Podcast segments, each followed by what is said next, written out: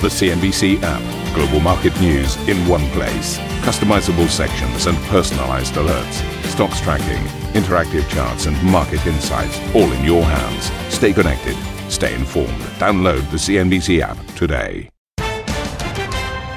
Good morning and welcome to Squawk Box. Here are your headlines. U.S. equity markets close at fresh record highs after President Trump finally signs a fresh $900 billion stimulus package as Congress approves higher COVID checks for Americans. European ambassadors unanimously approved the post Brexit trade deal days before the end of the transition period, with the UK Parliament set to vote on the agreement tomorrow. China's central bank turns up the heat on Ant Group, publicly ordering the group to rectify its regulatory failings and Europe's newly launched mass vaccination efforts are set for a boost with the UK due to approve the Oxford University AstraZeneca vaccine this week.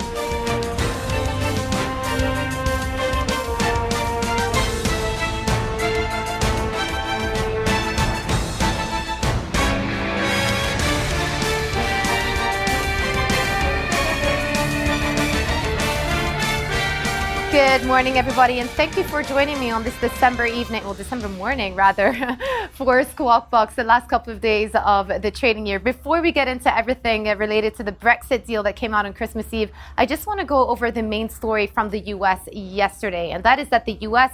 House of Representatives has voted to increase stimulus checks to Americans, leaving it to the Senate to approve the direct payments.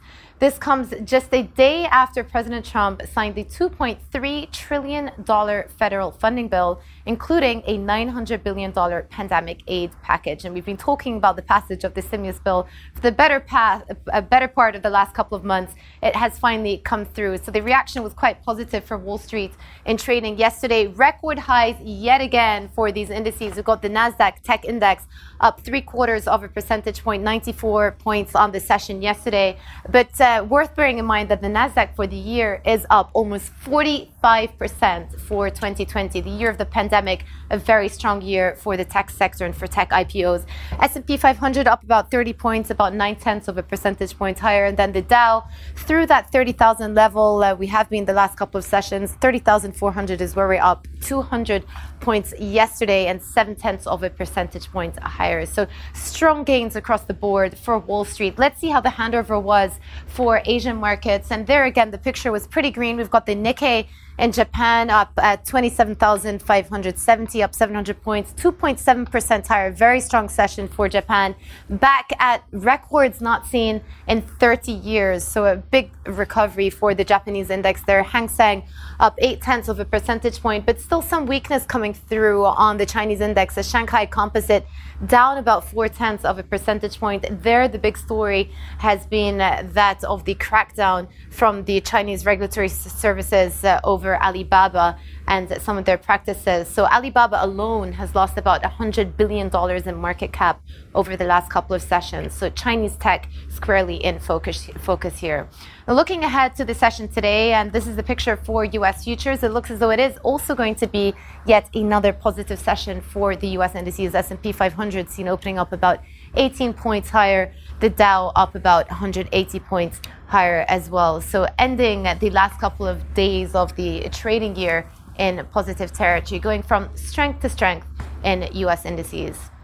But let's turn our focus back to Europe again because big news, major news, the news we've all been waiting for the last couple of years. European ambassadors have approved a Brexit trade deal with the UK, with British lawmakers set to vote on the deal tomorrow. But UK Government Minister Michael Gove has warned that there will be bumpy moments as the country transitions onto the terms of the new agreement on January the 1st. So we are moving to a new trading relationship vis a vis the EU, and it is going to take a bit of time to adjust to those new terms of the arrangement. So uh, businesses are expecting a bit of a bumpy ride, at least in the first couple of months. Even though there are no tariffs and no quotas applied, there will be barrier checks, there will be border checks, and a lot of those things are going to take time to get uh, up and running into the system. But let's take a look at how uh, European futures are reacting. We talked about the positive session for US markets, and today it looks as though we are indeed set for a positive session for Europe. So FTSE 100, all eyes on this UK index. I also want to remind you that the deal came out on Christmas Eve afternoon at around 3 p.m. The FTSE market had closed at around midday that day. So uh, this is the first trading session we're going to get for the UK index since the deal has been inked. So FTSE futures seen opening up 1.1% for the year, though the FTSE is still down double digits territory. It's it's actually the first the worst year for the UK index since 2008. So we'll see whether or not this Brexit trade deal changes things in 2021. DAX in Germany seen opening up about 80 points higher, six tenths of a percentage point firmer on the session. And CAC 40 also seen opening up higher as well. These two were actually trading yesterday and ended the session up in positive territory as well. So a good couple of days for European markets. But let me talk about what's been happening to the pound as well. And it is one of those situations where we spent months and months and months talking about the pound and how it could react if we do get a deal. Well, we've got a deal, and the pound hasn't really done that much. The reaction the last couple of sessions has actually been pretty underwhelming, I would say. We were trading at around 135 going into this uh, into the announcement uh, last week, and we're pretty much round there now. 134.80 is where we're at, up 0.2%. But I think the bigger picture for the pound is what has happened over the last uh, couple of months or so, because we have rallied into uh, December, and you can see the last month we're up about 1.3%. But of course, versus the lows of the year, the pound back in spring got as low as around 117, 118. So the theme has been one of strength headed into December. And that tells you that the market from the very beginning always assumed that the two sides would get to a deal, even though there was a lot of uh, hesitancy out there, at least from the policymaker standpoint. And there were moments where we didn't think that the deal would get over the line. But here we are. The pound is trading just shy of 135. Quite a substantial comeback we've seen for the uh, for the sterling uh, currency pair this year in 2020. But right, let's get out to Sylvia, who uh, has been monitoring all the ins and outs of Brexit for the better part of the last couple of years, Sylvia. And we all listened to uh, Ursula von der Leyen and Prime Minister Boris Johnson give their speeches and, and their takes on the Brexit deal on Christmas Eve afternoon. And I just want to quote you something that Ursula von der Leyen said. She said, you know, at the end of negotiations, I normally feel joy, but today I only feel quiet satisfaction and relief. Parting is such a sweet sorrow. So we finally got the deal over the line, but perhaps you know, for many, this is also a sad moment. So, what has been the reaction from Brussels and from other policymakers that you speak to?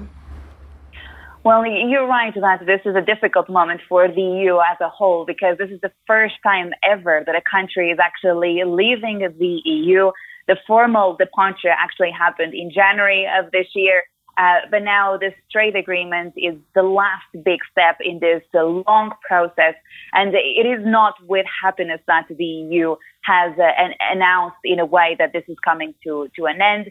But the, indeed, the trade agreement was the Christmas gift that many in Europe wanted because without an agreement, the, the Brexit process would have ended in a much more complicated um, manner. But let's look at some of the detail in, in this uh, agreement, Joanna. For instance, when it comes to the level playing field, we know this was one of the most complicated matters for the negotiators.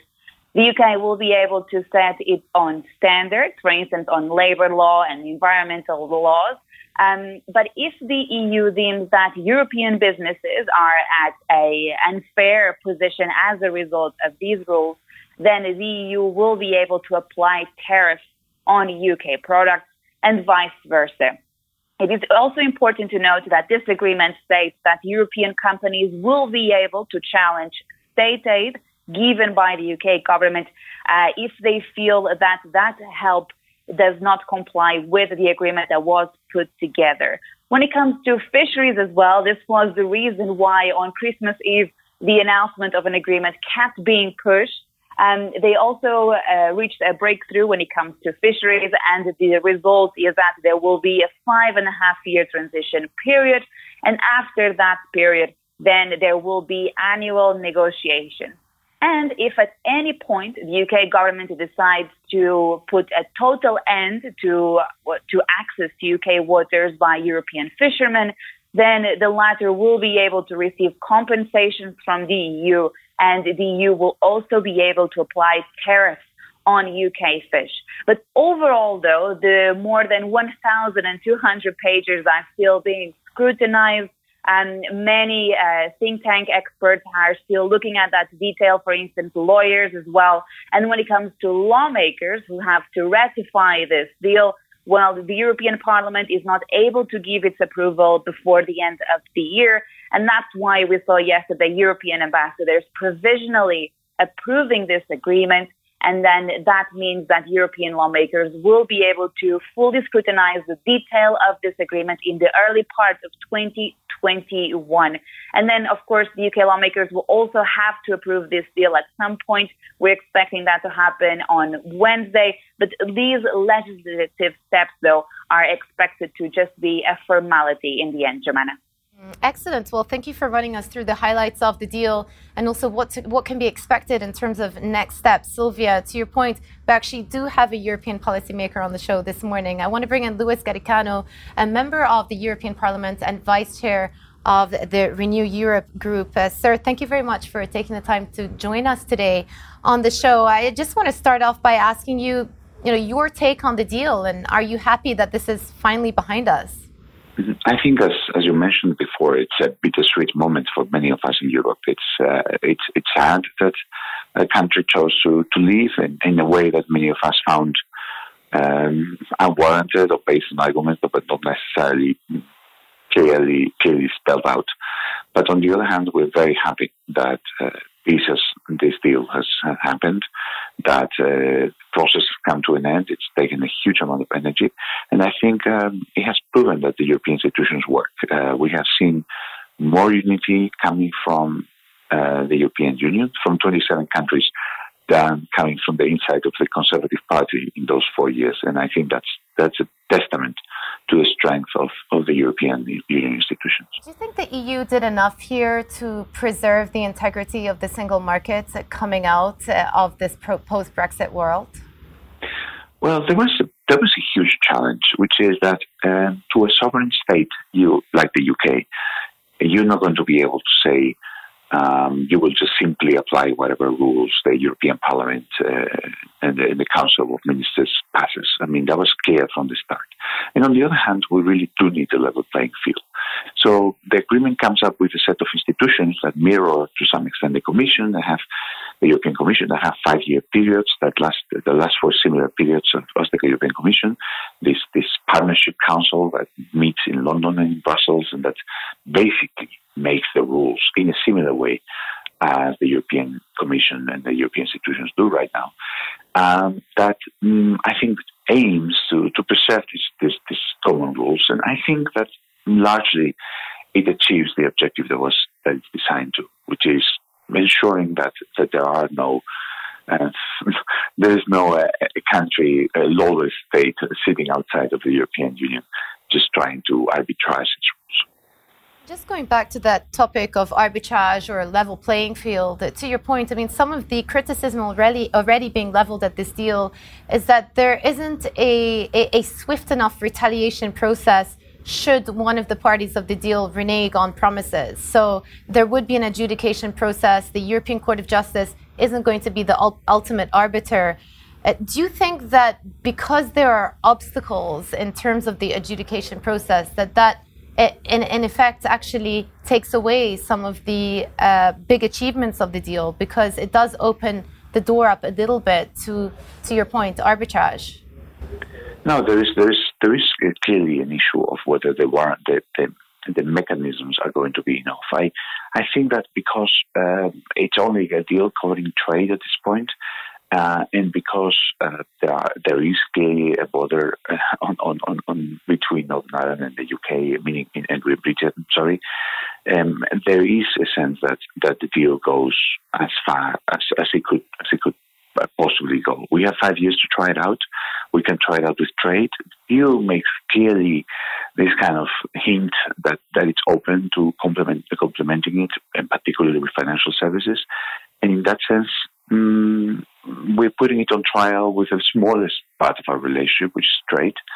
and hopefully it's going to work out and we're going to be able to extend to financial services and the rest where all of those concerns about uh, level playing field are particularly salient. What do you think Brexit and this whole Brexit experience has done to the cohesiveness of the European project over the last couple of years? And you know, I remember when the Brexit referendum happened in 2016, there was concern that other countries within the EU would try to follow the UK. Uh, is that a concern, a lingering concern for the future, or do you think that Europe is going to come out of this stronger and more together? I think it has undoubtedly been a positive. There is no question about it from that, strictly from that perspective. And I think the piece, the clear piece of evidence to that is the recovery and reconstruction uh, and resilience plan. Uh, the, the 750 billion uh, euro uh, mechanism that was proposed in July and that uh, was finally approved now this December. There is no way that the United Kingdom, being inside the European Union, that the United Kingdom would have not vetoed this. It would it would just have been impossible to approve a, a, a program with such levels of fiscal solidarity with a common response. Uh, response. And, and, look at what, what we have accomplished this year. We have a, a rule of law mechanism that allows the European Union to withdraw aid from, from countries that don't respect common values. We have a, a recovery facility, 750 billion.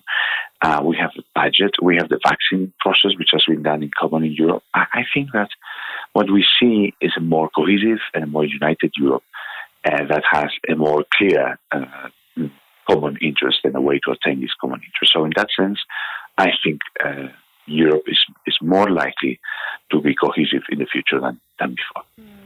Well, finally, I've got to ask you uh, we're only getting to Europe, European parliamentary ratification now. You only have a couple of days to review what's more than 1,200 pages of documents of really specific detail. Uh, do you wish that the European Parliament had been more involved in the process or had been given more time to review these documents? Well, I mean, ideally, a document of this entity wouldn't get put uh, before Parliament on the 24th of December.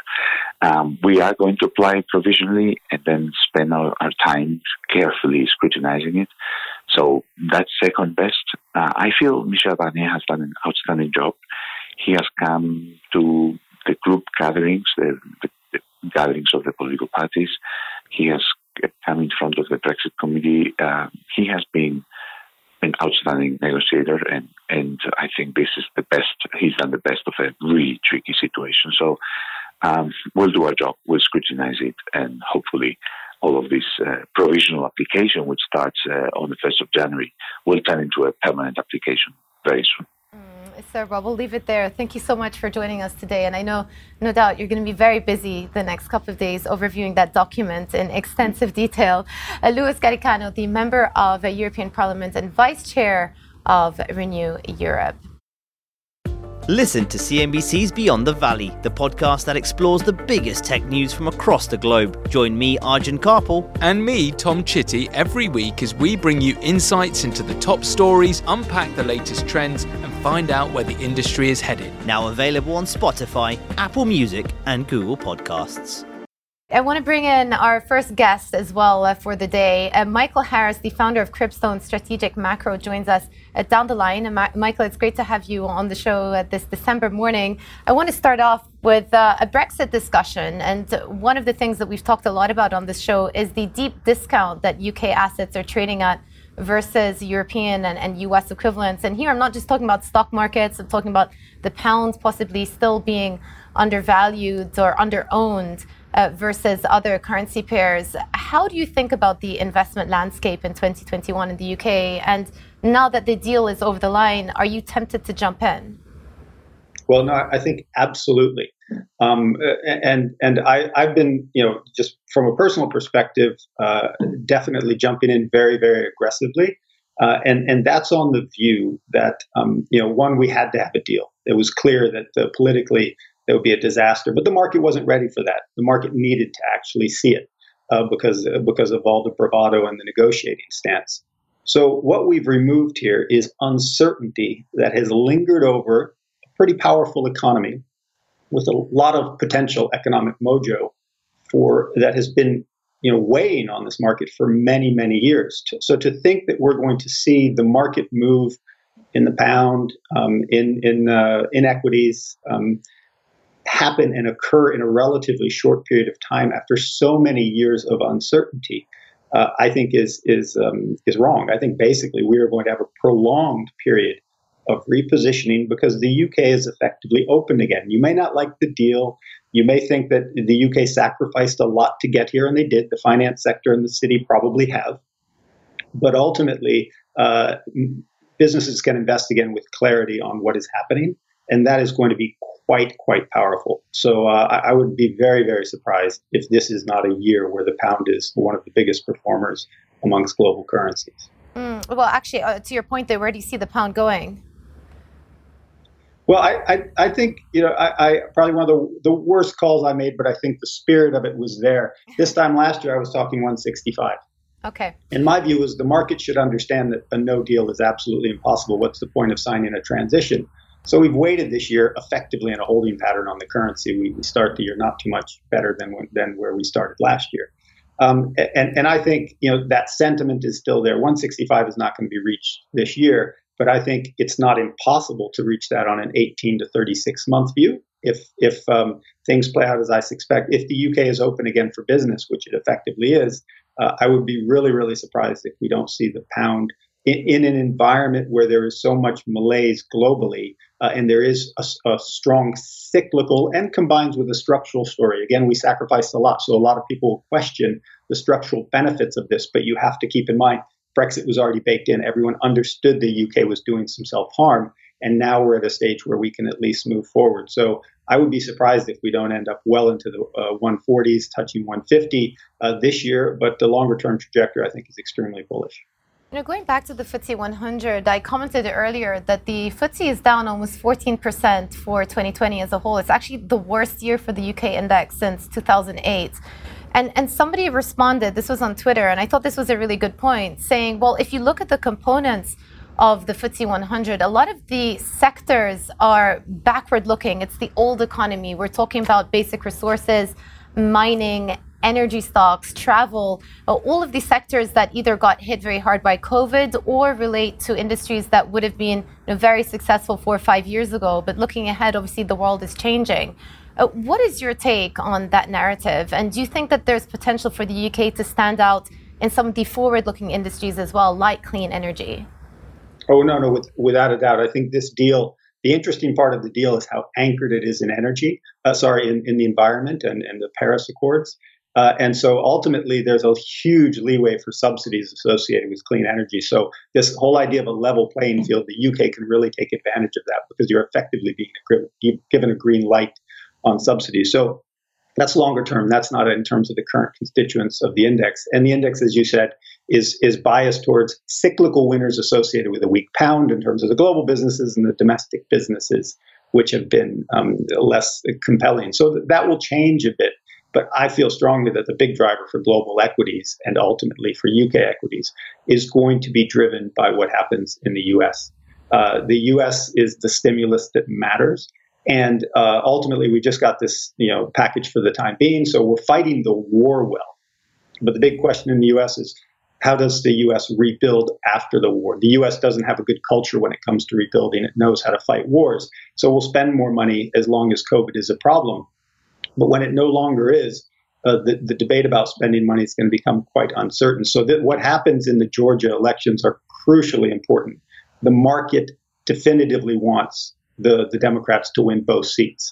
Because in the absence of that, we have a, a hostile Senate that ultimately sees a risk of 12 years of Democratic rule on the view that that Biden is only a one termer and effectively because he won't be leaving after fatigue associated with him or because he loses, whoever wins in two, in in uh, 2024 is ultimately going to be very likely to be there for another eight years. So the NPV for the Republican Party is very focused on disrupting, uh, and and probably the one thing that uh, they're most interested in disrupting is actually the equity markets as the barometer. They probably, you know, uh, fundamentally don't want the U.S. economy to be hurt in a big way, but I, I can see a scenario where they will obstruct. Uh, so uh, you know, if, if we and, and, the likelihood in the in the election in Georgia is one party's getting both seats. The nature you don't split your Senate votes. You right. split your presidential Senate votes, but wh- whoever wins this is going to be in a very strong driver's seat when it comes to what happens in the U.S. Senate. And I think that's going to be the ultimate driver for equity markets. Yeah. The pound, I think, happens regardless, mm-hmm. but we could have a very bad year for equity markets at some stage if if we uh, get that uh, Republican resistance. Because when the war is done, when the vaccine is there, and the collateral damage needs to be dealt with, uh, I think the track record of the U.S. is they are going to underwhelm with their response uh, unless we have a very very strong democratic agenda and and so I, I, really think there's a lot a lot at play in this Georgia uh, Senate election. Yeah, well, maybe the Republicans will go back to being the party of uh, the fiscal hawks again uh, once. Oh, without a doubt, there's once no the COVID crisis they, they is over, they will play that card aggressively. So uh, I actually want to bring up another point, uh, which is uh, an interesting one that you raised as well, and that is sort of like the legacy and the, the long-term scarring of the pandemic, because this fiscal stimulus has come out, and I read yesterday, for example, Goldman Sachs have put out their forecast for GDP for next year up at 5%. That's almost 2% higher than consensus here. A lot of people are revising upwards their GDP projections. But, and I know you've done a lot of work on this, GDP doesn't adequately, adequately reflect what's actually going on uh, on the ground. And we talk a lot about the K shaped recovery. The rich have got richer, the poor have got poorer as a, fun- a function of this pandemic. How should the system be thinking about this? And and what is a more accurate way of measuring what's actually happening on the ground if GDP isn't accounting for those uh, distribution issues that are going on between the very rich parts of society versus the very poor? Yeah, I think we've seen with all the social upheaval from Brexit to, to what's happened in the US um, with Trump uh, and, and Black Lives Matter uh, you know, I think we're at the stage where the, the conventional wisdom is there's something inherently unsustainable about what's going on, and we need we need more north-south equality in the UK. We need more equitable distribution. And GDP, as it stands, everyone knows is the wrong proxy. I mean, it's obviously if, if GDP growth is super strong, then it is going to lift boats, but it's not strong enough that it can lift everyone. Uh, so um, yeah, that on that basis, I mean, I, I would have thought one of the easiest things to do is an adjustment to GDP where all you're doing is you're saying if you if you grow four percent, let's say, which is you know might have which will probably happen this year, but ultimately it's not a sustainable number. But you haircut it or you adjust it based upon the percentage of the population that's better off from one year to the next from an asset and an income perspective. It's a simple calculation. If someone's better off, they count as a positive. If they're not, they count as a negative. So if 50% of the population is better off than they were a year before, your 4% GDP growth becomes 2% inclusive GDP growth. And, and it, it, sounds a very simple, crude measure, but it will achieve a lot because if you, what you're working towards is important. And if the message is we're working towards an equality adjusted GDP, and this is a very simple calculation actually how to get there, then, then policy will move in that direction. When you're working towards GDP, you're not thinking about inequality. It only smacks you in the face when it actually becomes painful. But if removing inequality um, is, and you could still have income disparity here, the, the wealthier could be doing much, much better in a given year. But the key point is if an individual is not doing better one year versus the previous year, they're a negative for you in that inclusive GDP perspective. So I would like to see economists get a little creative. They talk about it over and over and over, but we have a simple policy measure. Let's just have some sort of international committee. Let the IMF lead it. Let the World Bank lead it. Let someone lead it. Hopefully, it'll happen from the US government where we get a simple definition of how to align policy with working against these inefficiencies and, and, inequalities that are ultimately negative for us all economically. This is not a social agenda. This is yeah. simply let's have everybody benefiting from one year to the next. And I think mm. no one can disagree with that objective. Thank you for listening to Squawk Box Europe Express. For more market moving news, you can head to CNBC.com. Or join us again on the show with Geoff Cutmore, Steve Sedgwick, and Karen Tso, weekdays on CNBC.